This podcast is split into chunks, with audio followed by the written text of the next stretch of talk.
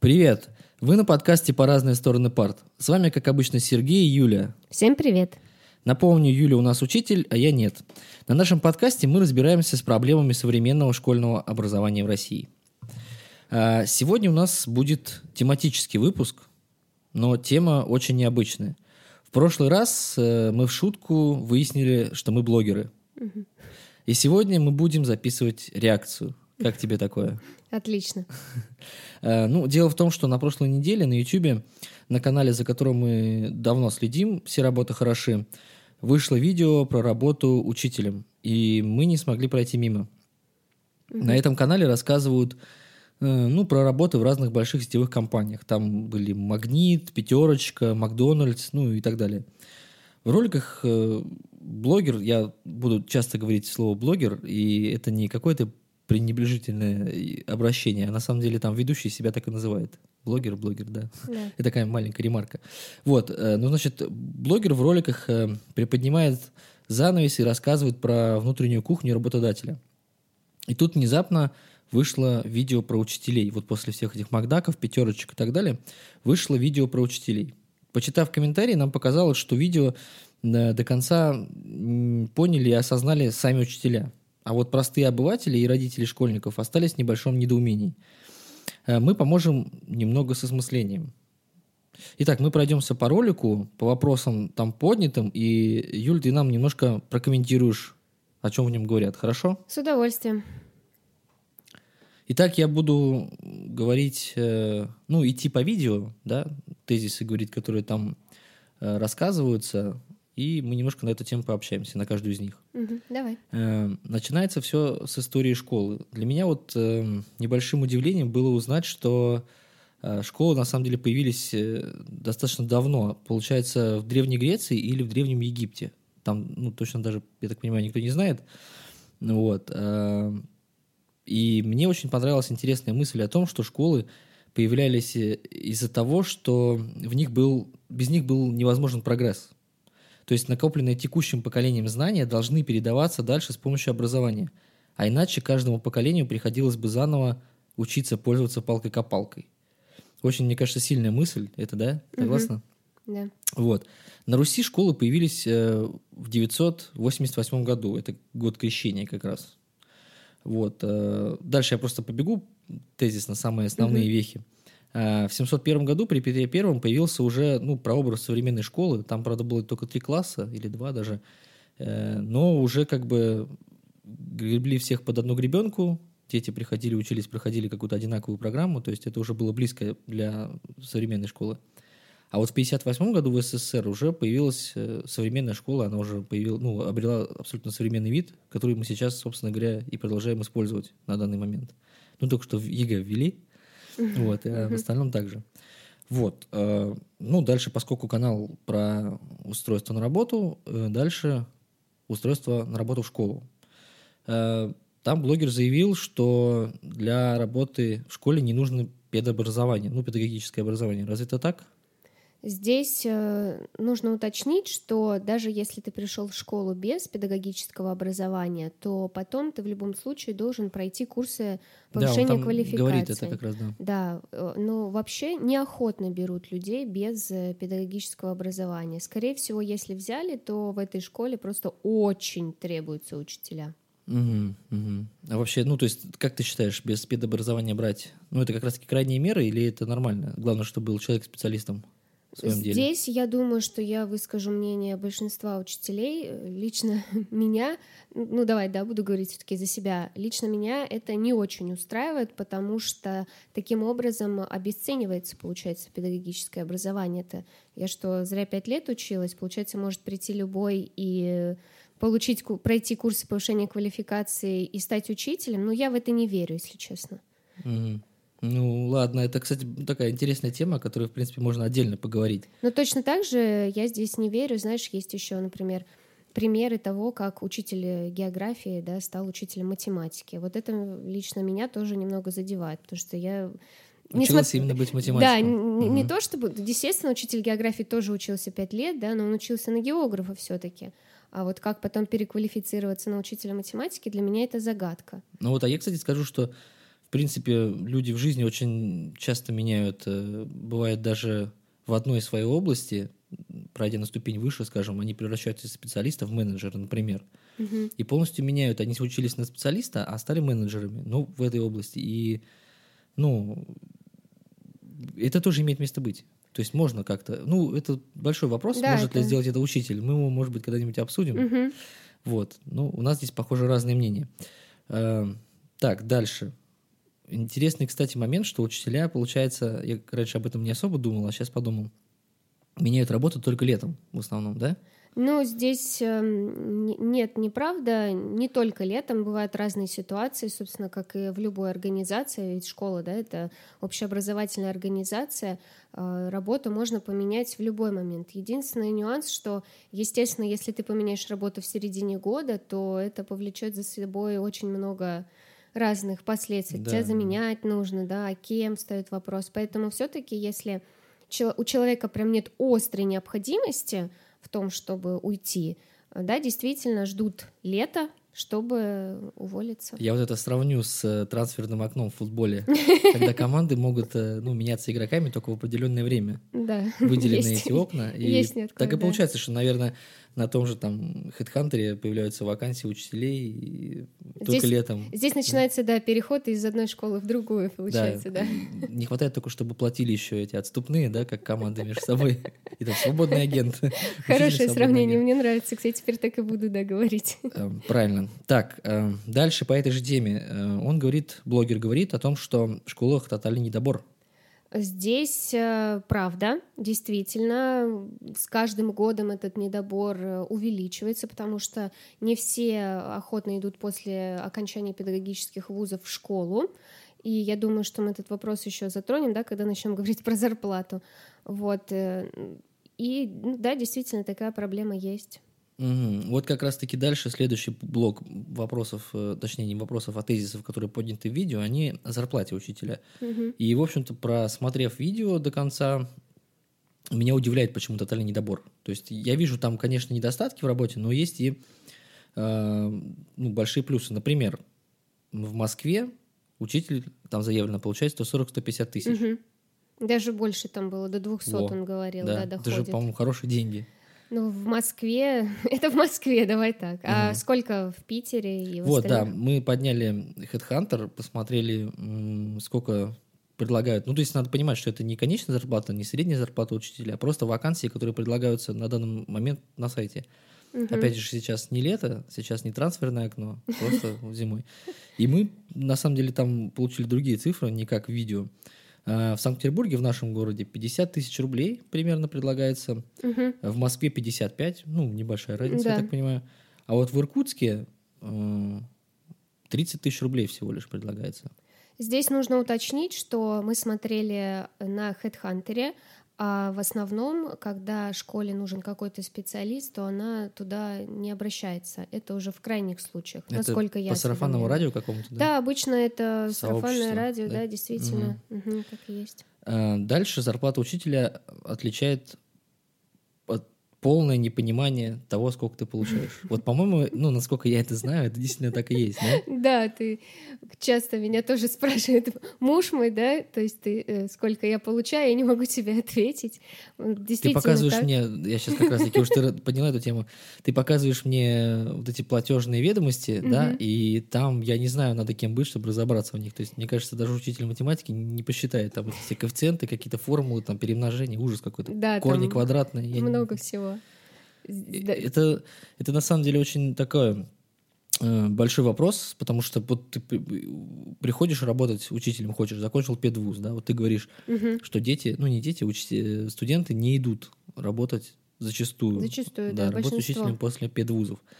А, Я могу их понять. Они приходят в школу, спрашивают, сколько я буду получать. И не могут получить внятный ответ. И да, потому что никто не понимает, сколько они будут получать. Там какая-то магия, я не знаю, это нужно какие-то звездочеты там нужно, чтобы разобраться в этих ведомостях. На самом деле тебе скажут приблизительную эту зарплату все равно, потому что зарплата учителя складывается из э, разных э, вещей. да. Знаешь, мы живем в, э, в России, да и не только в России, в, в это время сейчас. э, то, что тебе говорят, и то, что фактически это разные вещи. Поэтому хочется получить бумагу, а именно договор, в котором будет написана твоя зарплата. Точная Вот. зарплата. Точная Да. зарплата действительно вы не ну, там узнаете. плюс-минус какой-то, я не знаю, понимаю, там, ну, все равно. Ну давай скажем, из чего складывается зарплата, да, чтобы Да, люди понимали, да. а почему действительно мы не можем сказать точную зарплату. Мгм. Значит, э, опять же, мы идем по видео. Следующий блок э, базовая часть зарплаты.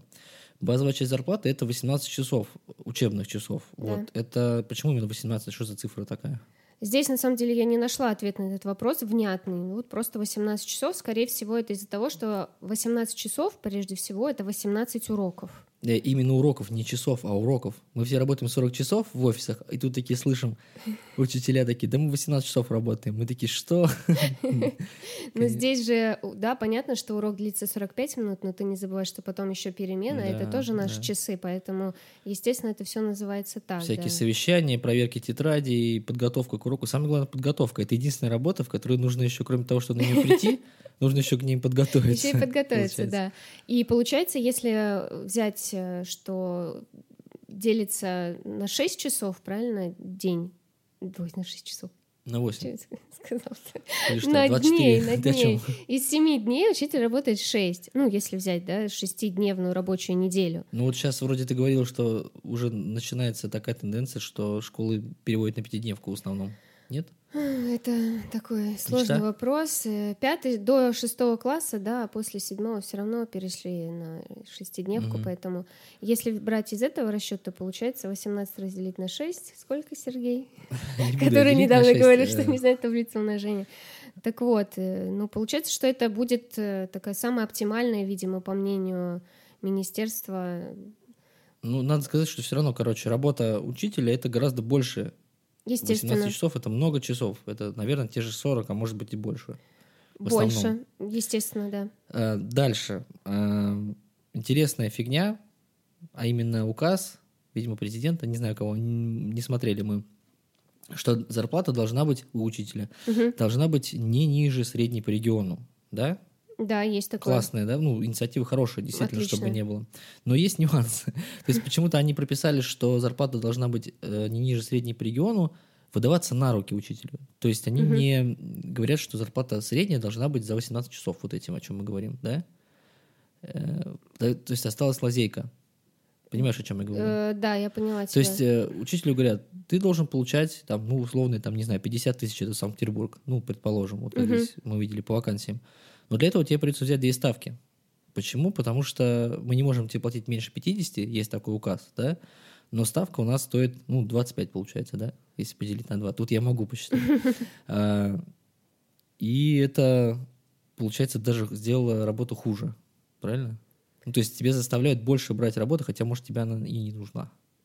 Ну почему? Ты никто тебя не заставляет, э, ну, если исходить из человеческих отношений, да, никто не заставляет брать больше часов. Другое дело, что Я что-то, извини, перебил, вспомнил анекдот про часы, помнишь? Расскажи, его.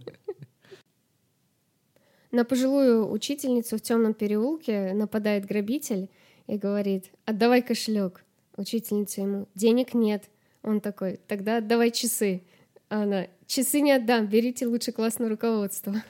Ну да, это, видимо, такой э, жизненный анекдот, да? А, Вот в видео как раз-таки приводится пример женщины, там она говорит о том, что у нее две ставки, да, и это она практически живет в школе, В школе, получается, и у нее зарплата 19 тысяч рублей, она в каком-то там регионе живет. Мгм. Это, конечно, ну, печальная история немного. Не знаю, насколько она правда, но вот мы это увидели, мы это фиксируем, так?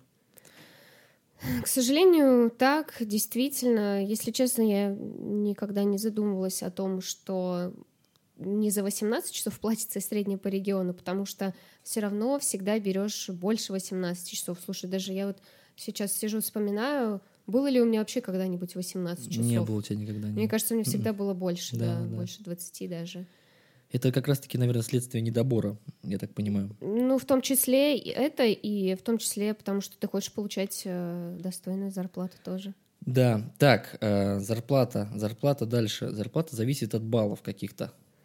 А, Ну да, действительно, зарплата зависит. Это не просто от баллов, да, это некие надбавки, получается.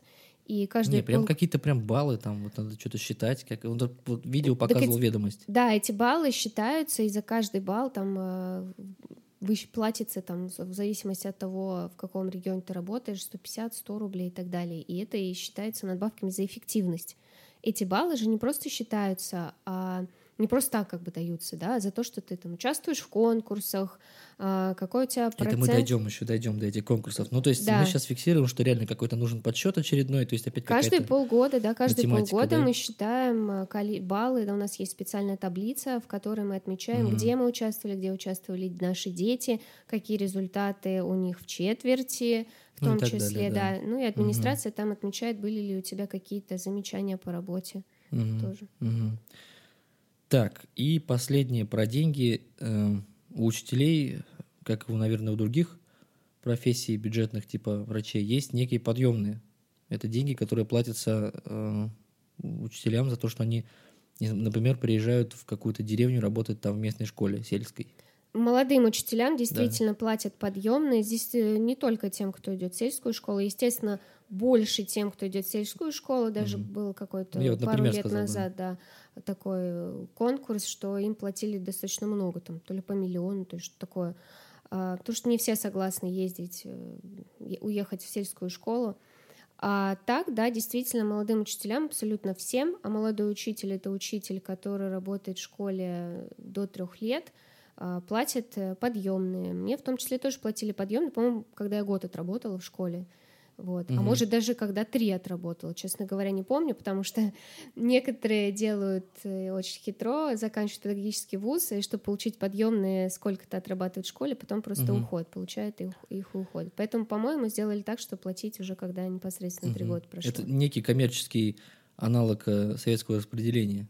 Там тебя заставляли, а здесь тебе предлагают, ну, типа, тоже... Здесь такое, кстати, тоже есть по распределению. И в педвуз можно получить дополнительный балл при поступлении, если у тебя есть э, такая справка, да, о том, что тебя Мгм. где-то ждут. Ждут. Да, Понял. так и написано, да. Эм, Так, хорошо, про деньги закончили. Э, Дальше блок про договор. Рабочий, ну, то есть трудовой договор с учителем. И тут, конечно, волосы встают дыбом от того, что должен учитель. То есть мы, опять же, как обыватели, представляем себе, что учитель приходит, отводит уроки, уходит домой. Оказывается, нет. Ну, такое, это неправда, да. Ну да, вот, в общем-то, по договору учитель должен отвечать за обучение. Ну, тут Мгм. как бы не сюрприз, да? Да, действительно. Потом за развитие ребенка. То есть именно Да. развитие, там, его моральное, эмоциональное развитие. Да вообще любое, всестороннее Мгм. развитие, я бы сказала. Там, по-моему, так и сказано. А, за его безопасность. Причем Да. и в школе, и не в школе во время Да, уроков. да, Если действительно. он Больше, это, сбежал, кон- больше, конечно, классный руководитель отвечает за ну, мы безопасность. сейчас просто учитель, условно. На да. перемене, естественно, и в, в Мгм. классе тоже, да. А, тут для меня вообще был шок для, за разработку методологии. То есть это единственное место, ну, на моей памяти, обычно приходишь, Мгм. не знаю, на завод, да, Мгм. тебе дают гаечный ключ и говорят, вот это крути, да, Мгм. вот тебе инструкция, как это крутить, или вот это собирай, вот это делай, то есть как бы, ну, обуча- а сначала проходит обучение. Даже, не знаю, в Макдональдсе обучают, как жарить с какой стороны Мгм. бургер, вот. А учитель, получается, сам себе разрабатывает методику работы. Здесь нужно уточнить, смотри, а, если ты имеешь в виду, что для тебя был шок от того, что вообще все придумывает учитель, то это неправда. Ну, не все, нет, я понимаю, что не да, все. естественно, у нас есть э, рабочие программы, которые уже разработаны до нас. Единственное, что мы можем делать, это немножечко корректировать под себя, А под тот класс, который... Ну, классы разные, кому-то, может быть, нужно Ясно. больше уделить время там десятичным дробям, а кому-то больше процентам. Здесь, естественно, мы под класс уже, даже не под себя.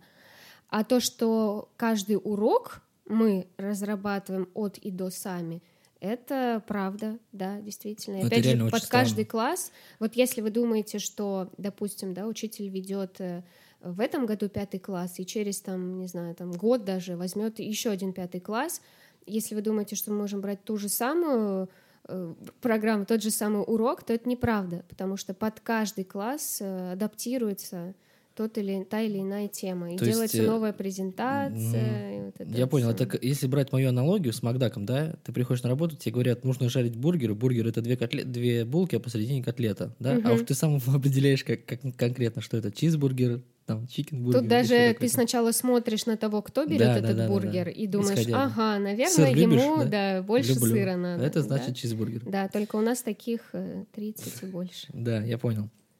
Э, ну и какие-то прочие еще обязанности, которые мы пропустим. Ладно, это не сильно интересно. Угу. А, дальше еще положительный момент в работе учителя – это длинный летний отпуск. Он всегда летом. Это не у каждого, на самом деле, такая привилегия, чтобы угу. летом был отпуск.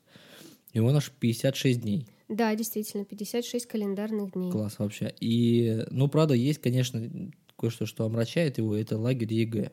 Работа на ЕГЭ. Да, действительно, здесь, э, опять же, да, многие, когда слышат, что ты работаешь учителем, там, допустим, выслушают какие-то жалобы, да, на эту профессию, там, и самый главный козырь в их словах это, ну, тебя же отпуск большой, 56 календарных дней, но никто не знает или, ну вот сейчас зато узнает, да, есть такая возможность о том, что не все учителя могут э, отгулять именно 56 календарных дней, потому что, да, действительно есть э, ЕГЭ и ОГЭ, на которых... Но за них э, платят отдельно, насколько я понимаю. Ну, платит, да, так... Ну, все равно платит. Да, платит, действительно. И есть лагерь, который ты можешь, в зависимости от того, сколько смен в этом году, да, вот, например, в этом году в моей школе будет две смены лагеря, это два месяца.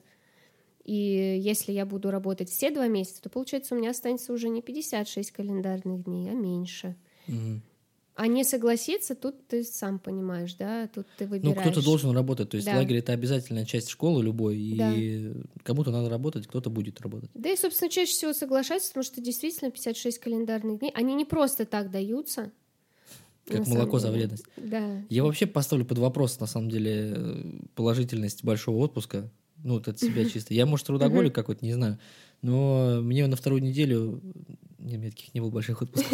Ладно, через пять дней после начала отпуска мне становится нечего делать, мне становится скучно. То есть, да, я согласен, что отдыхать надо, но отдыхать дозированно, там, типа, ну, вот для меня это, например, неделька, там, среди, там, ну, типа, полгода, неделя, полгода, неделя, вот так как-то. Э, ну, это я так от себя. Э, значит, по поводу ЕГЭ лагеря мы поняли, что это подзаработать можно. Но у учителей есть еще возможность подзаработать, которой многие пользуются. Это репетиторство. Да, есть такое, действительно. Не все этим пользуются, но чаще всего я слышу, что все-таки, да, учителя подрабатывают, и не вижу в этом ничего плохого, если честно. А вот некоторые видят, что, ну, что это плохо, что, значит, раз э, кому-то приходится обучать, до обучать твоего ребенка, значит, кто-то его плохо научил. Вот. Э, но это есть такие мнения. Угу, Мы да, на конечно. самом деле этот момент обсудим. Да? Да, я бы действительно эту тему Большая вынесла тема. на отдельное обсуждение, потому что это действительно очень интересная тема. И сейчас э, очень распространена, если зайдешь на какой-нибудь там профи.ру или любой там Яндекс услуги, угу. репетиторов найдешь там выше крыши. Да, Миллион. это очень актуально. Угу. А, дальше блогер говорит о графике работы, что он с окнами, постоянные окна. Казалось бы, типа, ну, что за бред? Невозможно составить расписание без окон, что ли? Да нет, конечно, можно. Но лично я, например, люблю, когда у меня есть расписание с окнами, потому что в это время можно хотя бы, знаешь, там в столовую сходить покушать в конце концов. Да, получается, кстати, вот этот интересный момент, что на уроке учитель учит, угу. на перемене он следит за безопасностью детей, как мы выяснили из договора. Да. А когда он ест? Только, получается, в этих в окнах. Это, это риторический то... вопрос, знаешь, такой философский. Когда ест учитель и когда он, извините, ходит в туалет. А учителям это тоже надо, потому что мы тоже люди. Э, либо ты на перемене это делаешь как-то. Ну, знаю, ты, получается, классе, нарушаешь там... свои обязанности, не следишь за ты здесь на этот счет тоже есть некоторые инструкции, то есть ты можешь вот свою перемену, представь, да, перемена длится, допустим, 20 минут, э, и ты в это время должен успеть подготовиться к уроку, э, прийти, а сейчас мы приходим в классы, где сидят дети, дети, да, прийти в класс заранее, естественно, там еще если ты хочешь покушать, ты должен как-то успеть покушать. И вот как раз-таки в этот момент, чтобы дети не оставались одни, по инструкции ты должен найти другого учителя, который в этот момент свободен. Как найти, если ты не можешь уйти? Я не понимаю. Ну, позвонить, в конце концов, да? Ну, вот как-то выкрутиться, не знаю, там покричать. покричать. Ау, кто сейчас свободен, кто может посидеть с этими детьми, а да? все молчат и не хотят сознаваться. Ну ты представь, просто это, ну это нереально, ты же сам ну, понимаешь, это, что... такая какая-то получается да. бюрократическая недоработка, то есть мы все понимаем, что это невозможно так работать. Это как, я вспоминаю, когда учился на права, я не знаю, сейчас поменялось или нет, это было уже 15 лет назад, э, если нужно совершить левый поворот, угу. на равно, равнозначном перекрестке, напротив тебя тоже машина едет, ей тоже нужно получить левый поворот. По логике вещей вы должны через центр проезжать, то есть такой типа реверанс друг угу. другу делать. Но можно повернуть, э, ты можешь перед ним, он перед тобой это сделать, но по обоюдному согласию, которому вы должны достигнуть. Да, вот вы должны договориться, да. Какие-то знаки там, типа кружок, квадратик там, типа я хочу проехать. Очень это меня всегда забавило, когда я это читал. Не знаю, сейчас так же осталось или там да, формулировка уже не та. Я заканчивала позже тебя, и Тоже такое было, да, поэтому mm-hmm. я думаю, да. И вот к вопросу о том, что поесть, да, здесь э, я думаю, что предполагается, что, может быть, учитель должен есть после всех уроков. Ну, и да, и нет, потому что где-то у нас там в Санпине прописано, что есть нужно. Каждые четыре часа или пять, что-то, короче, там такое. Ну, то есть это не просто там приехать, хочу поесть, да, а это для здоровья. А здоровье — это твое будущее, а твое будущее — это будущее твоей работы. Ну, то есть Здесь все взаимосвязано, да. Работодатель, в принципе, и в этом заинтересован, особенно с учетом того, что учителя работают там десятки лет в одной школе, да. насколько я помню.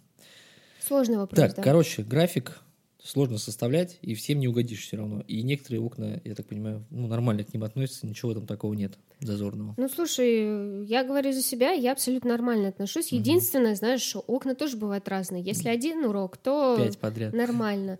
Ну, я как учитель математики всегда могу найти чем заняться. Э, Поумножать немножко. Это тоже я люблю, да, не скрою, порешать задачки разные. Примерчики. Очень много тетрадей, очень много тетрадей, которые не хочется тащить домой, и поэтому у меня всегда есть э, тетрадочки, мои любимые, которые можно проверить, тетради, проверочные работы, контрольные работы. То есть эти окна можно чем занять. Единственное, что, конечно, когда очень длинное окно, то уже тетрадь-то проверять устал. Поэтому здесь нюансы такие, да, которые должен учитывать зауч прежде всего. Ну, а не пора ли уже собирать не тетради у детей, а фотографии тетради просто на телефон? Ой, это так неудобно. Ты чего? Это да. на дистанционке у меня просто глаза вываливались. Ну, это... может, не, с непривычки. Ну, ладно, хорошо. А дальше блогер говорит о педсовете, и что его э, все ненавидят. Э, во-первых, заявлено было, что педсовет проходит каждую неделю. Нет, это, ну, по крайней мере, в моей школе нет, это не так, не каждую неделю. Что не каждую неделю. каждую неделю. Хорошо. Дальше э, блогер говорит о том, что э, он нудный, бесполезный, и что там самое главное, что бесполезный, то есть там не принимаются никакие решения конкретные угу. меры, то есть какая-то ну, такой брифинг, да, угу. администрация спустила какие-то э, распоряжения, директор прочитал вам, какие-то учителя прочитали про каких-то своих детей, там, угу. не успевающих или что-то такое. В общем-то, все послушали и разошлись. А каких-то решений конкретных не принимается. Это так или не так? Здесь, на самом деле, он собрал все в кучу, потому что бывают разные совещания. Бывают э, совещания педагогических работников, а бывает э, просто педсовет. И на разных совещаниях да, решаются разные вопросы. То есть э, ты сейчас вот когда говорил, собрал все в кучу и какие-то э, производственные. Да, нет, какие-то вопросы, которые нужно срочно решать, да, они решаются, например, на производственных совещаниях. А вопросы о том, как заканчивает четверть кто-то, это решается уже в другом порядке. Угу. И для этого не нужно прям вообще специальное совещание. То есть здесь, э, во-первых, этот вопрос может решить классный руководитель лично с каждым учителем, что, конечно же, ему прибавляет работы, но такое возможно.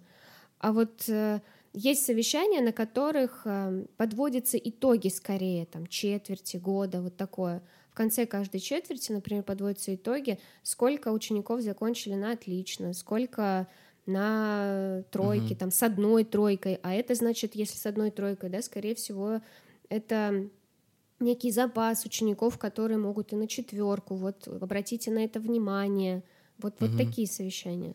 Вот Понятно. такие совещания полезны, когда там с одной тройкой и так далее. А есть, да, действительно какие-то такие... Но это, знаешь, это мы считаем их нудными и бесполезными, возможно, а для администрации это просто необходимость для нас ну, что-то понятно, донести. понятно. Хорошо, дальше. Следующий блок э, карьерный рост учителя. Значит, Мгм. такие ступени. Молодой учитель, это вот мы что говорили э, с Да, тобой, там три доплата года. даже есть, да.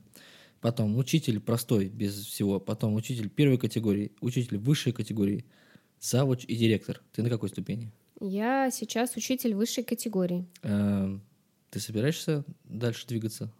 Вообще, конечно, хотелось бы, и я закончила этим летом курсы повышения квалификации, да, а, о том, что я теперь менеджер в образовании, это так называется. Ну, это не курсы Менеджмент, да, да. да, менеджмент, да.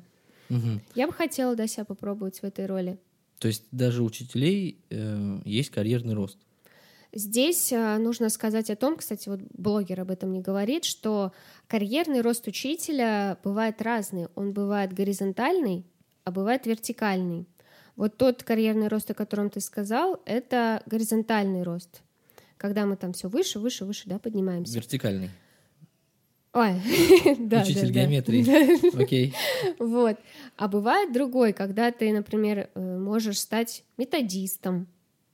Вот что, что вот у меня сейчас произошло, да, э, я сейчас методист в районе, и это тоже некий карьерный рост. Он как Мгм. бы не вверх, а вот Ну, с, это с- со см- сме- это, изменением деятельности, да? Да, Как-то с- да, с- да, да. смещен получается. Понятно. А для того, чтобы получить какую-то новую категорию, ранг, э, нужно собирать некое портфолио, так заявил блогер.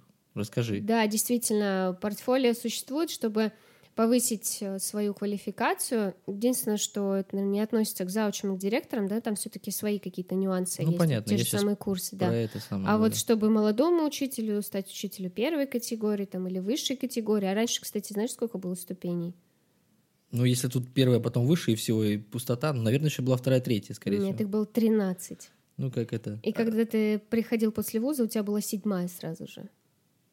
А потом каждый раз нужно было А, повышать. ну, Ну, там был- Мгм. была совершенно другая система. Ну, в советское время у всех было, то есть мы помним там слесарь каких-то категорий девятых, там десятых и так далее. Они Ну все на вот, да. производстве И, получались. и тогда вот папки были не нужны, там нужно было дать открытый урок, собственно, и все. А сейчас, вот когда я уже пришла в школу, а, появилась эта первая высшая категория, и мы стали собирать портфолио. Что значит в это портфолио входит? Э, Это твое участие в конкурсах, участие детей в конкурсах, даже не просто участие, а победы.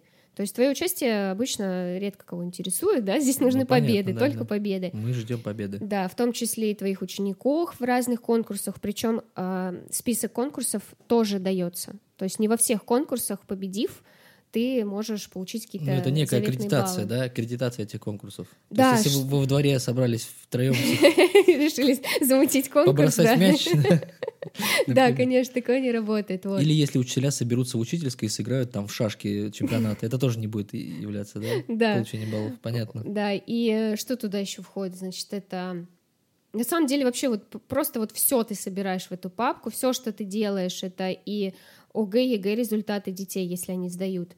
А для каждого учителя, имеется в виду, для каждого предмета это свое количество баллов. Например, если по музыке не сдается ОГЭ и ЕГЭ, да, откуда он наберет эти баллы? Мгм. Вот. А нельзя сдавать ЕГЭ по музыке? Или Нет, нет, нет, по ОБЖ, Жалко. кстати, тоже нельзя и по физкультуре.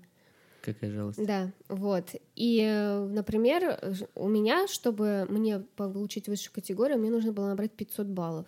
Чтобы ты понимал, одна, например, грамота, да, вот я, помнишь, победила там в конкурсе «Педагогические надежды» Мгм. несколько лет назад. Мгм. Это 30 баллов или Мгм. 50. Да у тебя есть время учить детей-то, или нужно кон- конкурсы фигачить по Ну, полной? как ты видишь, да, сейчас я тоже участвую в конкурсе, и... э, Ладно, мы еще конкурсом придем, э, поговорим про это. У меня есть что сказать по этому поводу. А, Дальше большой негативный, я прям так его вижу, негативный блок про классное руководство. Мгм, Вот насколько как бы оно ужасное. мгм. А, Ну, давай по пунктам. Первое. Доплата за классное руководство – это 5000 рублей сейчас. Здесь нужно оговориться, что, да, президент сказал 5 тысяч, но минус 13% Ну, еще. на- подоходный налог, Да. естественно. А, Ну, у классного руководителя огромная ответственность перед Мгм. всем, да. Он отвечает за ведение отчетов, личных дел учеников и такой еще всякой разнообразной документации. Мгм. Он должен следить за контролем успеваемости, Мгм. знать, кто у него где что получает, Мгм. атмосферой в классе и, самое главное, безопасностью детей. Да. То есть э, прям вот все, практически все аспекты жизни школьной у детей, за это отвечает э, кла- классный руководитель. Да, Так? мне кажется, даже иногда классные руководители знают больше о детях, чем родители. Ну, потому что он в школе больше дети Да. проводят, чем дома вечером.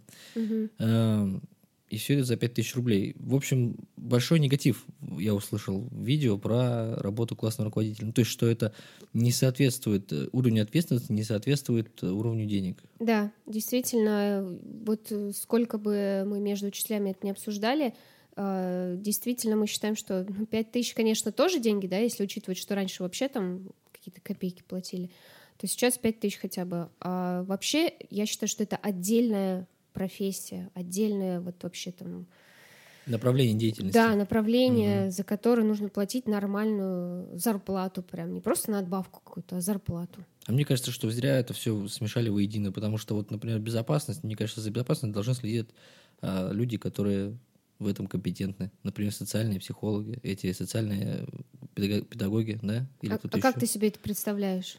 Безопасность же здесь имеется в виду в, в общем вообще в Ну вот я масштабе. услышал, что видео, что если он там, ребенок начинает, грубо говоря, там драться, да, начинает э, сбегать с уроков и, не дай бог, попадет там под машину, грубо говоря, то есть какие-то проблемы Мгм. этому способствуют. Не просто так, или там он режет вены себе, такое тоже бывает. Или хочет, захочет засунуть два гвоздя в розетку. Все это говорит, наверное, о том, что с ребенком не все в порядке. Мгм. В каком-то там, либо у него депрессия, либо еще что-то. И работать классному руководителю с этим, у него есть свои задачи. Ну, то есть, э, это более отдельная деятельность, мне кажется. Вот. Ну, атмосфера в классе тоже, мне кажется, работа психолога, а не классного руководителя. Э, Контроль успеваемости, да, менеджмент организации, действительно, то есть нужно вести какую-то большую ведомость, понимать, кто у тебя отстает, рано э, заранее поднимать вопрос, если кто-то начинает отставать, Мгм. нет тенденции у него к росту. Ну, я так это вижу. Ну, Не видишь, знаю. э, здесь считается, что, как ты уже сказал, да, классный руководитель очень много времени проводит со своим классом, поэтому он Ну, у него как есть бы лучше свои- видит э, он же, все он эти же тоже учитель, у него есть свои уроки у других классов. Тогда давайте, пускай он занимается только этим. Правильно? Так, естественно, нет, я с тобой вообще полностью согласна, и я думаю, что нам тоже это стоит вынести на какое-то отдельное обсуждение, потому что это прям большой да, вопрос. Надо, надо пообщаться, пригласить э, классного руководителя сюда. Может быть, мы Да. вообще думаем неправильно и совершенно неправы абсолютно во всем. Надо прийти, чтобы... Может, они да считают по-другому. Да, пускай придет к нам классный руководитель, мы это организуем и расскажет нам, что он об этом сам думает. Ну и другим тоже будет полезно узнать, на самом деле, какие Когда им обязанности. предлагают побыть классным руководителем. Да, да. Хорошо. Э, Следующий блок. Следующий блок это очень такая скользкая тема, интересная. Облик учителя.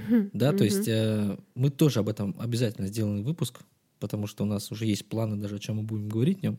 Да. Э, Дело в том, что учитель должен быть облика морали. То есть, э, например, мы много раз слышали э, такие примеры, что учителей увольняют за фото в купальниках. Да. Например, в спортивных купальниках, да.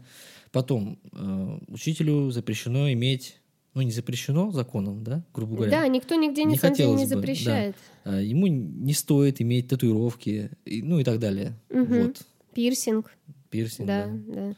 Вообще там очень много всего того, что не может, э, не должен, да, иметь учитель. И я считаю, что это абсолютно неправильно, потому что учителя это тоже люди. Я, конечно, понимаю, что есть определенные рамки, да, но вот э, некоторые вещи, которые всплывают э, в сети, в СМИ, мне абсолютно непонятны. И ведь это все поднимают обычно люди, которые, ну, скажем так, сами не лучше, да, ведь это поднимает не зауч, не администрация, а обычно это родители, которые почему-то следят за учителями которым там нельзя никуда выйти, там, если, не дай бог, учителя увидят в баре, в каком-нибудь, да, хотя ну что такого, я не понимаю, баре? да? в каком еще баре, да, ты должен сидеть там, не знаю, дома, пить чай и вязать и еще что-то. Я этого абсолютно не понимаю, не принимаю, не хочу принимать. Я не закрываю свои соцсети ни от кого абсолютно, ни ВКонтакте, ни в Инстаграме, но знаю, что большинство учителей приходится вести, знаешь, какое-то раздвоение личности, какую-то mm-hmm. двойную жизнь. Там, например, mm-hmm. для учеников одна страница ВКонтакте с настоящим именем, а другая страница это его альтер-эго, в котором уже Доктор вымышленное имя, Хайд, да. да, это же просто отвратительно. Почему мы, почему учителей загоняют в такие рамки? Я не понимаю этого абсолютно. Почему людей другие, другой профессии не загоняют в такие рамки? Ну, я здесь на самом деле буду немножко адвокатом родителей. Ну, для некоторых родителей может оказаться проблемой, ну, то есть у них высокое моральное воспитание в семье, предположим, да, Э, какая-нибудь, не знаю, христианская семья или еще какая-то. Э, и вот тут э, действительно учитель в баре. А они вообще детей учат, что пить в баре это там самые опущенные элементы в мире только сидят, грубо говоря. Ну, то есть такое может быть. И тут учитель попадается им в таком виде, в таком, ну не в виде, а угу. в таком месте. Вот, и для них это может быть проблемой. Но для этого я вот лично вижу обязательно регламентирование этих моментов. То есть когда учитель идет работать в школу, он должен понимать, что ему нельзя то-то, то-то, то-то, то-то, то-то. То есть по пунктам, да, и он либо угу. согласен на это, да, я, говорит, согласен, либо он не согласен с этим, я не хочу работать учителем. А поскольку каждый интерпретирует вот это вот облико морали по-своему, это большая проблема. Да, я здесь с тобой абсолютно согласна, что здесь нужно как-то на высшем уровне уже обговорить это все, чтобы не было каких-то вопросов. У нас вот, кстати, такое не любят в стране, потому что это будет, когда вот каждый какой-то конкретный маленький случай разобрать. Вот тут учительница сфотографировалась в купальнике. Кстати, купальник был спортивный, mm-hmm. и она была на соревнованиях по плаванию. Хотя мы, ну, по телеку спокойно смотрим, да, плавание, пожалуйста, там девушки в купальниках и парни тоже. А, Ее за это уволили. Это какая-то маленькая местечковая проблема, которая, конечно, создала некий резонанс, да, э, в прессе, но, в общем-то, все равно история локальная, да, А если обсуждать полностью вот эти все моральные принципы учителя, это огромная история, которая затронет просто миллионы людей. Это и родители, это ученики, это будет глобальные дискуссии, вплоть до каких-то ссор, ну, да потому что это невозможно решить, потому что не, я как, наверное, возможно. Я как учитель тоже бы это восприняла, тяжело. знаешь, как ограничение какой-то своей свободы. Давайте тогда, не знаю, там всем запретим, там, не знаю, мини-юбки носить или татухи ну, делать. в Иране так и сделали, если чего. Там была арабская весна, и там запретили. Хорошо, если всем запретят, то окей, но когда запрещают определенному кругу лиц, как бы почему? Почему ну, я, я же говорю, потому, потому, что, потому что вы учите всех детей подряд, всех семей, а во всех семьях разное воспитание. В некоторых допускается одно, в других это строго запрещается. А вы, получается, не выбираете детей. То есть нет такого, что собирают детей по принципу, как раньше было. Да, раньше же были там церковно-приходские школы, да, угу. где собирали детей, ну, набожных родителей. Правильно? А были светские школы, где был, ну, мы помним Пушкина, как он писал о своем лицее, да? Угу. Там достаточно все фривольно было, скажем так, да? Это высшее общество, светская школа. В это же время были и приходские школы, э, которые, в которых э, священники да, вели уроки, и там были совершенно другие правила, я уверен в этом на сто процентов. А сейчас, поскольку у нас все общее, все одинаковое, да, то есть ты ведешь в классе, там, где 30 детей, они все одинаковые. Ну смотри, здесь же еще говорится о том, да, вот, вот, например, у меня есть э, две татуировки. Их в жизни не видно. Но если, допустим, кто-то увидит у меня там в соцсетях, да, э, какую-то угу. татуировку, они могут поднять э, вопрос, а почему у учителя, ну, да, да, татуировка? Ну ее же не видно. Ну, смотри, раз этот человек увидел татуировку твою где-то каким-то образом в соцсетях, значит, значит дети видно, могут, да? значит, дети могут видеть ее тоже. А дети могут воспринять, вот опять же, если родители учат своего ребенка, например, в чем я лично не согласен, потому что я тоже обладатель нескольких татуировок, э, что татуировки делают только матросы и э, заключенные, да, э, ну, это такое распространенное мнение, да, матросы заключенные. Еще, если брать Японию, там еще мафиози. Вот, и это, ну, то есть, если ты видишь у человека, ну, так учат детей, например, что если у человека есть татуировка, значит, это опущенный какой-то элемент низкосоциальный, да, это угу. вот э, входит в мировоззрение этих родителей. Ну, это их право, правильно? Ну, это их конечно, право. да. Вот. А ты преподаешь у их детей, получается. И они увидят у тебя татуировку, и что они, как они будут тебя воспринимать? Они будут иметь э, диссонанс в голове. То есть родители говорят одно, а учитель делает другое. И вроде как учитель тоже хороший. И, ну, есть такое, как бы, это проблема, да, которую надо решать, но надо решать ее, конечно, диалогом. Угу. И я считаю, что все-таки люди, которые настолько как бы не приемлят современные тенденции, да, ну, например, что есть татуировки. Я вот сейчас по Питеру хожу, и, ну, летом, я, наверное, вижу молодежь, 90% с татуировками. Это те, которые я только вижу. Ну. Да, не все ли равно, если ты хороший специалист? Да, да, сейчас это становится для, ну, в принципе, нормой для, особенно столиц, да. Но есть э, люди, которые это не приемлят. Вот и все.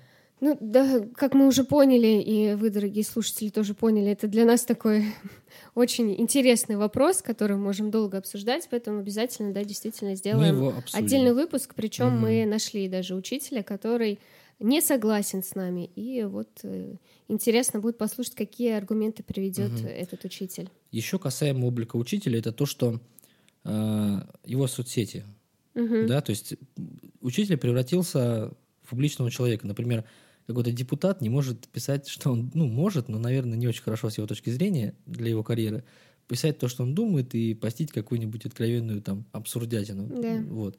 Учителя попали в эту же ситуацию. То есть ваши соцсети внимательно просматриваются всеми. Да. Да, и желательно, э, ну, если не закрывать соцсети, то, во всяком случае, стараться не высказывать там свое собственное мнение, которое может привести к какой-то нездоровой дискуссии. Следить за контентом, да, да. который ты преподносишь. И это тоже как бы является некой проблемой, потому что, ну, это такая дискриминация немножко. Да, да. Потому что, с одной стороны, вроде как считают, что учитель святой, да, который там не питается святой водой, пищей, там, не знаю, солнцем, и не должен ходить есть в туалет, пить там и так далее, и вести соцсети вообще как монашка себя вести, да. А с другой стороны, учитель должен научить ребенка там тому, тому, тому, что, в общем-то, разница между собой. Мы же mm-hmm. должны научить детей в том числе и свободно мыслить. А как мы будем сами это делать, если мы ведемся как монашки? Да. да, ладно, поговорим об этом. Да. Так, следующий блок. Э, коллектив. Угу. То есть э, женский, ну, мы понимаем, что в школе в основном работают женщины, да? Конечно, процентов 90, наверное. Вот, то есть коллектив в основном женский. Наверное, бывает, ну, тяжеловато и трудно, да, в женском коллективе постоянно находиться. Ну... Или это сексизм вообще, я не знаю. А, мне не с чем сравнивать, потому что я не работала нигде, кроме школы. И, естественно, в тех школах, в которых я работала, да, в основном женский коллектив. Я как-то уже привыкла. Конечно, есть свои нюансы, но во всех коллективах, мне кажется, это есть. Угу. Понял. А, Дальше блок опять очень негативный про общение с родителями. То есть угу. заявляется в видео, что это одна из, ну, наверное, самых ужасных моментов э, в работе учителя это общение с родителями, потому что э, сейчас, ну это я не свое угу. мнение транслирую, я говорю то, что увидел в видео. Э, у учителя очень низкий авторитет перед родителями сейчас, угу. да, то есть э, если раньше да я, собственно, тоже это помню, э, как человек, которому 35, уже почти 36 лет. Эм, если в школе нас вызывали за двойки в школу, родители вызывали за двойки в школу, мы очень боялись, потому что родители нас обязательно наругают, да? Угу. Мы виноваты, мы э, получили плохие оценки. То есть я вот как ребенок очень боялся быть виноватым в этой ситуации, старался как можно лучше учиться, чтобы не, ну не, не как можно лучше, но не надо не получать двойки, потому что за двойки можно было получить. Я угу. был плохой. Сейчас э, по версии блогера немножко другая ситуация. Если ученик получил двойку, виноват учитель потому что он его не научил, правильно? То есть ну, в этом какая-то логика-то присутствует, да? Здесь даже есть э, мем по этому поводу, когда разные интонации, если произносить, почему у него двойка, почему у меня двойка, да, происходят mm-hmm. разные понятия, понимание этого, этой фразы. А насчет низкого авторитета, да, думаю, я с тобой здесь соглашусь. И на самом деле, когда а, приходят молодые учителя вот в наш район, и проводится опрос после месяца работы, да, после месяца работы, полгода, и когда год это работает молодой учитель, а, и спрашивается, какой сам, какая самая большая вот проблема в вашей работе, и действительно каждый раз ставится родитель на первое место. Потому что с родителями очень тяжело общаться, и самое главное, нас этому не учат.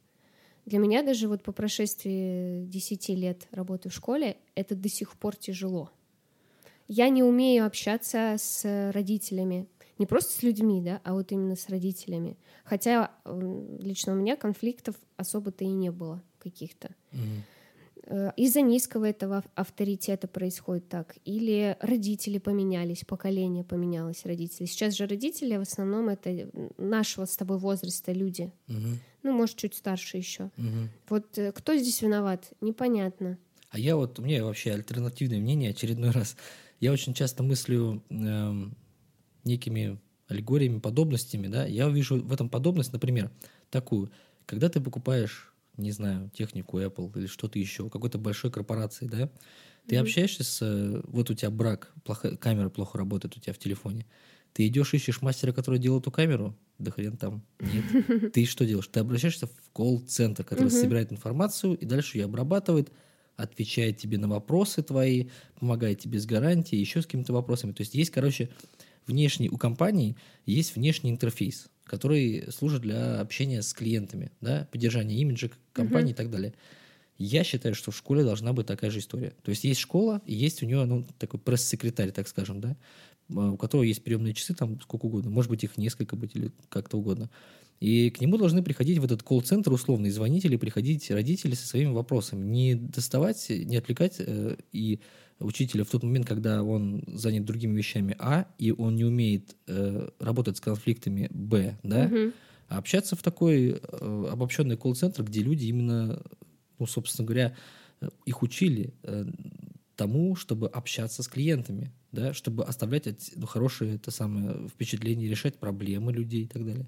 Человек, который умеет мнение. регулировать отношения, да? По-моему, да, да. кто-то рассказывал у нас, что есть такая служба при где машины продают, при автосервисах всяких. Да, везде. Вот. Сейчас любая да, большая компания имеет, имеет это самое, да, имеет э, службу, которая занимается работой с клиентами. И уже внутренняя информация, она уже передает там кому надо, имейлы пишет там начальникам людей, что вот у вас там проблема такая в этом и так далее. Я считаю, что, ну, то есть мы должны перенимать современный опыт. То есть мы в самом начале я прочитал, что современная школа это образец 58 года угу. э, в СССР, который был создан. Но тогда был другие реалии. Я думаю, что сейчас надо приходить к этому. Если бы такая служба была, слушай, это бы намного облегчило бы работу. И мне кажется, что действительно подготовленный человек тут ответит даже родителю так, как э, он бы хотел, да, допустим, Они для этого и нужны, да, да, чтобы удовлетворить клиента в первую очередь. Да. Раз мы говорим о том, что родители это клиенты, ну мы же об этом с тобой обсуждали, да, да, да. что вы оказываете услуги. Здесь я призываю просто всех быть э, терпимыми, да, все мы люди, у всех есть какие-то свои mm проблемы, mm нюансы, поэтому здесь нужно просто быть вежливыми друг с другом. Это как минимум.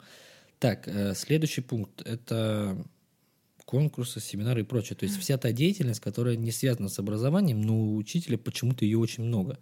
Да. Э, мы, если мы отмотаем немножко назад наш подкаст вспомним о том, что речь идет о баллах, угу. да, то есть это зарплата. Да. Но э, нужны ли вообще эти конкурсы кому-то? Вот скажи мне. А их э, много. Да, действительно, их, их вообще очень много. Ты даже не представляешь, сколько. Мне кажется, если их э, вот так вот разложить, да, то можно каждый день участвовать вообще в каком-нибудь конкурсе. Но здесь у меня лично отношение к этим конкурсам немного не сходится с основной массой учителей, потому что обычно, чтобы учителю поучаствовать в конкурсе, да, это нужно подойти там, кому-нибудь из администрации, попросить его очень хорошо, там как-то мотивировать поучаствовать в этом конкурсе. Я обычно достаточно легко соглашаюсь, потому что для меня педагогический конкурс, даже если он, ну, возможно, с чьей-то точки зрения там, ну, бесполезный, да, для меня это лично все равно какой-то рост. То есть, э, по крайней мере, ты, если это публичное выступление, лишний раз выступаешь на публике не перед детьми, а перед взрослыми людьми, там, методистами, какими-то директорами, еще перед кем-то. Это тоже опыт, потому что очень часто учителя, ну, как бы закапываются в своей работе. Они привыкают, например, общаться только с детьми, да, они так и переносят это в жизнь.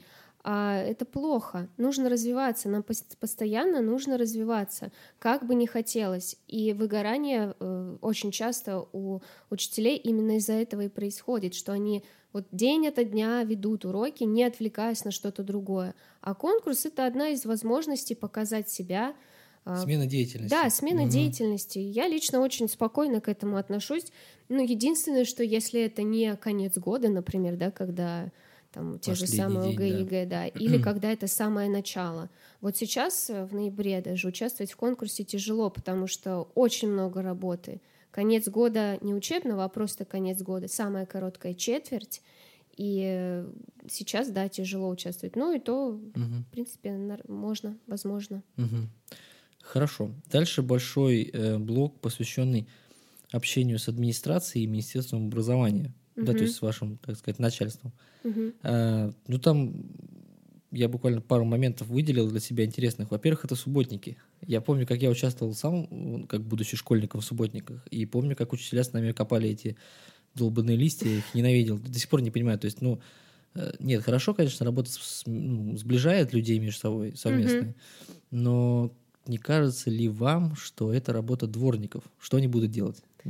Ну, сейчас в связи с коронавирусной ситуацией эти субботники все поотменяли. И вообще, в принципе, лично у нас в школе, а, вот чтобы прям учителей туда призывали, как бы такого нет. Угу. Поэтому для меня это какое-то открытие. Может быть, это где-то в регионах существует. Наверное, да, как минимум. Да. Хорошо. А, и второй момент это интересная такая вещь, что учителя неразрывно связаны с выборами, как угу. бы это странно ни звучало.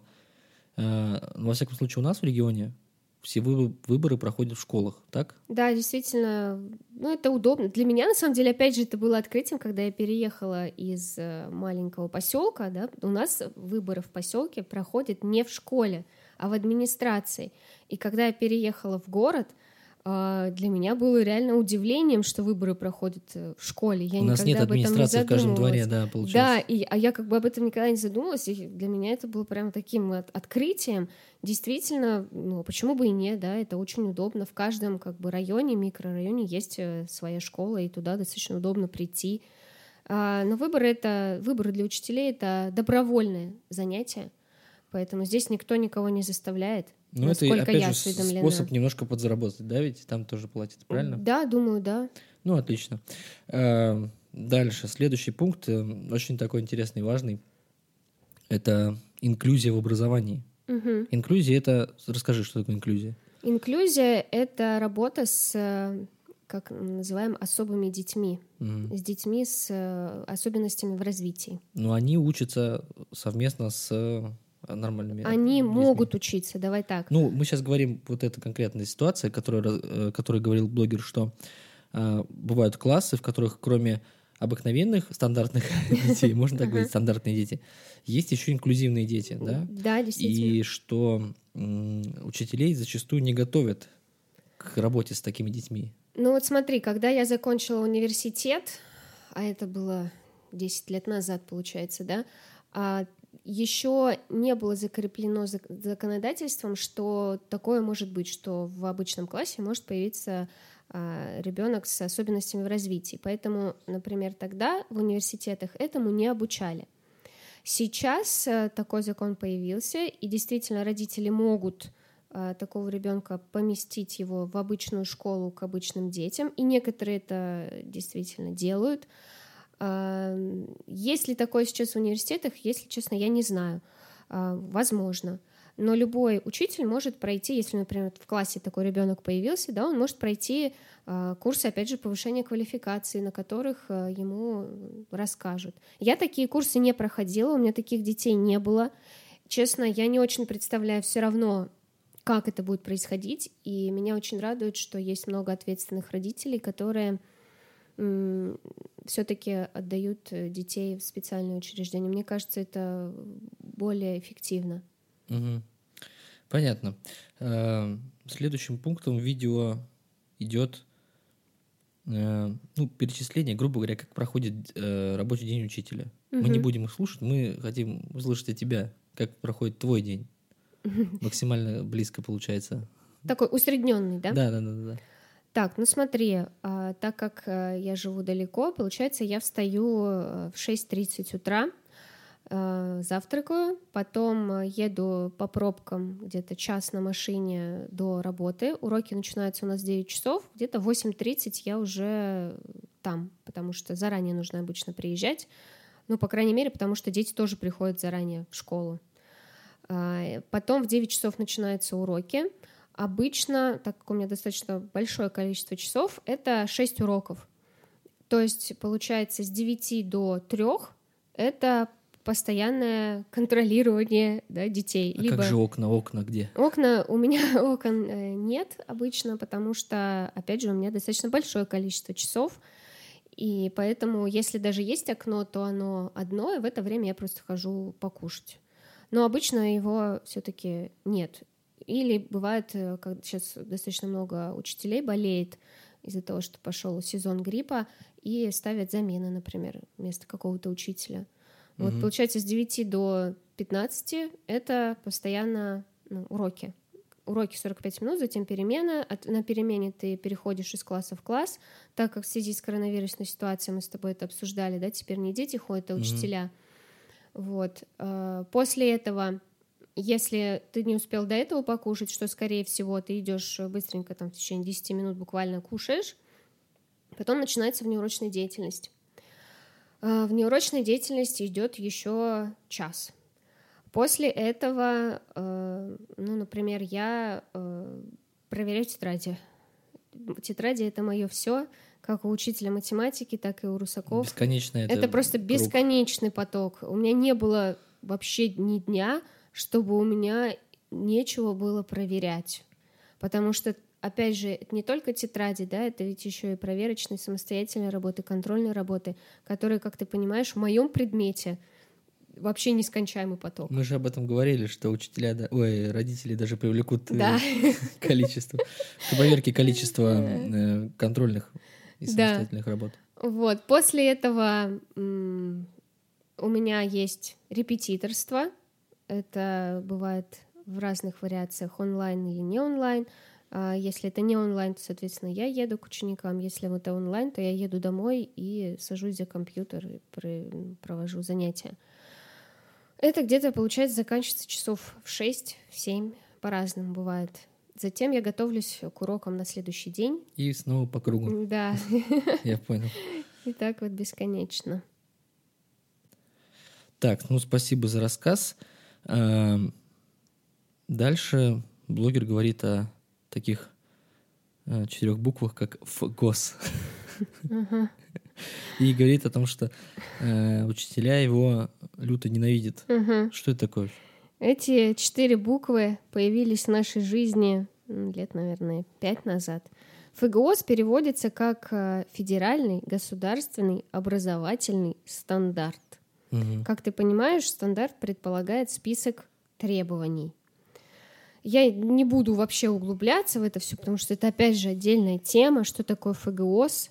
Но если говорить вкратце, то скорее я бы сказала, что это хорошо забытое старое. То есть это все то, что в принципе у нас до этого было, только более стандартизировано и документировано. То есть сейчас э, достаточно много из-за этого требуется документации скажем так.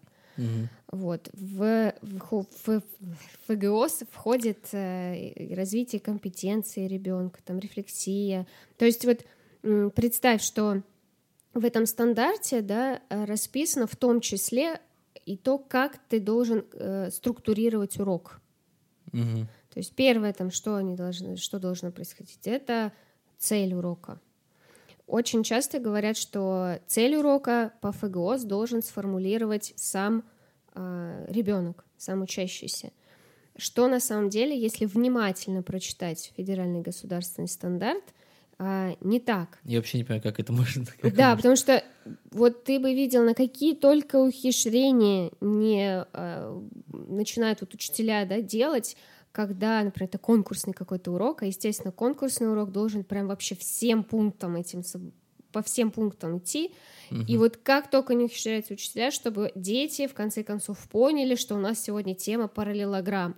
А как они сформулируют эту тему, если они в жизни не слышали слово параллелограмм, понимаешь? Логично вполне. То есть здесь скорее идет речь о том, что мы должны подтолкнуть к тому, чтобы он понял, что сегодня параллелограмм, и что мы должны сегодня узнать об этом, да, что это такое, там, что это за фигура, там, Ага. а как она выглядит, там, вот что-то такое.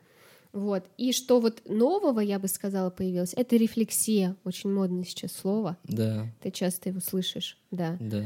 Рефлексия предполагает, что после урока, каждого урока, а, каждый ребенок должен отрефлексировать, то есть а, что он а, понял, что он не понял, что бы он а, хотел доработать. Сам с собой или с учителем он это должен сделать? Ну, во-первых, сам собой, а во-вторых, э, да, и учителю тоже об этом Мгм. сказать. Это может проявляться в разных э, вариантах. Опять же, что только не придумывают учителя. Но, в общем, да, это очень интересно. Мгм. Если хотите, можем сделать отдельно. Да, если, если захотите, пишите. У нас есть группа ВКонтакте. Э, Заходите, пишите обратную связь, предлагайте темы и критикуйте. Да. Э, На самом деле, я тебя слушаю, и у меня тоже флешбеки в голове, потому что я как строитель живу просто по СНИПам и ГОСТам. Да? Каждый мой каждый документ регламентируется, каждый, каждая мысль, каждое действие, все регламентируется стандартами разнообразными. И наша жизнь, собственно, состоит в этих НТД. НТД — это нау- научно-техническая документация. М.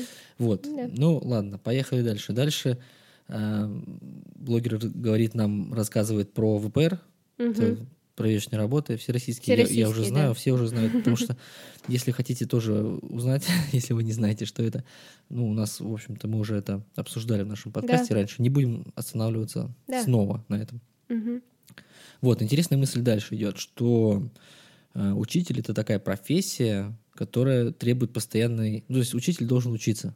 Требуется постоянное повышение квалификации. Да, я об этом вот буквально да, недавно сказала, что действительно каждые пять лет учитель должен проходить курсы повышения квалификации.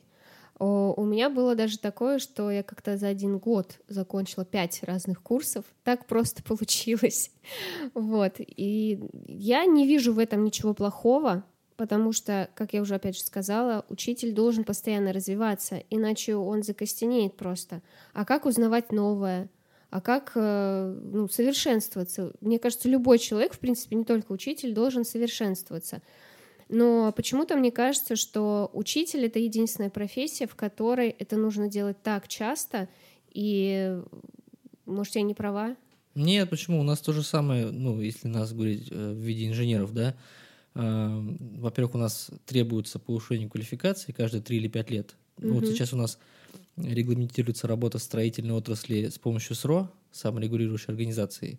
Это организация, в которую добровольно вступает любая фирма строительная, и эта организация несет риски. То есть, если фирма обанкротилась и какой-то объект что-то сделал не так, или там какая-то ошибка была совершена, что-то развалилось, упало, или что-то еще случилось неприятное, отвечает саморегулирующая организация. Мгм. И саморегулирующая организация требует от э, компаний строительных, чтобы в их штате было такое-то определенное количество специалистов разнообразных, там, с такими-то квалификациями, и требует прохождения там каждые три года э, повышения квалификации. М. А если мы говорим о безопасности, например, э, электрической безопасности, да, вот, э, есть такие группы по электробезопасности, которые специалисты должны необходимо получать. Там в том числе и проходит обучение по оказанию медпомощи там, и так далее. То есть Мгм. это прямо связано с безопасностью при работах на электроустановках. То тут вообще каждый год. Каждый Мгм. год нужно заново проходить обучение, заново сдавать экзамены, подтверждая эту группу. Поэтому учителя не одни такие, на Ну самом вот деле. видишь, а у нас почему-то складывается впечатление, что только мы одни постоянно учимся. Нет, нет, это не так. Но опять же, я не вижу в этом ничего плохого. Я тоже не вижу в абсолютно. этом ничего плохого, на Да. самом деле, да. Эм, Хорошо. Ну, на самом деле, тут основная часть видео закончилась. Э, Напомню, Мгм. если кто-то уже забыл, мы разговариваем э, о видео на канале, YouTube-канале «Все работы хороши» про работу учителей. Вот. Эм, Если блогер нас послушает, спасибо ему. Было очень интересно. Да. Ну, основная часть видео заканчивается. подводятся некоторые итоги. То есть э, такие итоги. Плюс работа учителя, зарплата, да, стабильность, в первую очередь ее выплаты, большой отпуск, льготы и подъемные, и досрочный выход на пенсию. Но также есть и минусы. Зарплаты в регионах, которые бывают достаточно низкими из-за привязки к средним. Мгм. Это, это и плюс, и минус, на самом деле. Ам, отве- огромная ответственность за свою работу, прям колоссальная. И э, о чем мы говорили, общение с, с родителями. Мгм. Вот. Может быть, ты что-то хочешь добавить? Знаешь, я здесь, наверное, не хочу перечислять э, плюсы и минусы. В любой профессии они существуют, да, но я хочу сказать, наверное, не самую популярную мысль, а может быть даже кто-то из учителей э, эта мысль разозлит, что все-таки учители это не профессия, а призвание. И когда мы выбираем эту профессию, то мы больше всего рассчитываем не на зарплату. Хотя, конечно же, это очень важный момент. И если бы ты меня спросил о том, что удовлетворена ли я заработной платой, я бы скорее сказала нет. Потому что, как ты сам сказал, да, это очень большая ответственность, а обычно людям, которые несут такую большую ответственность, особенно за физическое состояние других людей, все-таки платят некие другие суммы. Но э, ни- ничто не заменит, да, вот это вот общение с детьми, этот заряд энергии, который они дают. И когда они м, приносят в своих маленьких ладошках какие-то поделки, сделанные своими руками, или не знаю, там отдают свою последнюю конфету, лишь бы ты поел, потому что они видят, что ты зеленый, да, потому что тебе некогда поесть. Или когда они дарят подарки не на официальные праздники, а на день рождения, хотя ты им не говорил, что у тебя там день рождения сегодня, то это самое дорогое, и это вообще бесценно. И мне кажется, ни одна работа в мире да, не приносит вот таких эмоций. И если вот каждый учитель про себя задаст этот вопрос, да, то я думаю, что они все-таки ответят, что я в профессии, потому что, потому что это мое призвание, потому что это мое как бы место, и в другой профессии просто я себя не вижу. Мгм. А я от себя вот скажу тезис, на самом деле, который тоже поднят в видео. Учителя — это тоже люди, да, внезапно. Эм, Это на самом деле очень важно понимать, что будь ты родителем, там, учеником или еще кем-то, и во время с учителем, общения с учителем, ты должен понимать, что говоришь ты не с роботом и не с обучательной машиной, а а с живым человеком, у которого тоже есть чувства, эмоции. И иногда вот он тоже имеет право совершить ошибку. Это надо понимать. Ну, то есть это логичная мысль, которая многим непонятна. Да. А, ну, надеюсь, что мы немножко приподняли эту завесу, да, э, Тайны. про тайны про работу учителем, чтобы а, вы тоже немножко были вовлечены и понимали, что это за профессия такая, что это за призвание, да. Надеюсь, мы немножко пояснили а, видео для тех, кто это видео будет смотреть. Мы, конечно, поскольку мы впрямую воспользовались э, этим видео, мы оставим на него ссылку, чтобы вы тоже могли посмотреть. Эм, Ну и на этом все. Да? Да? Всем пока. Да, да. Пока и до следующего воскресенья. Как обычно, увидимся ровно в этот день недели. Пока.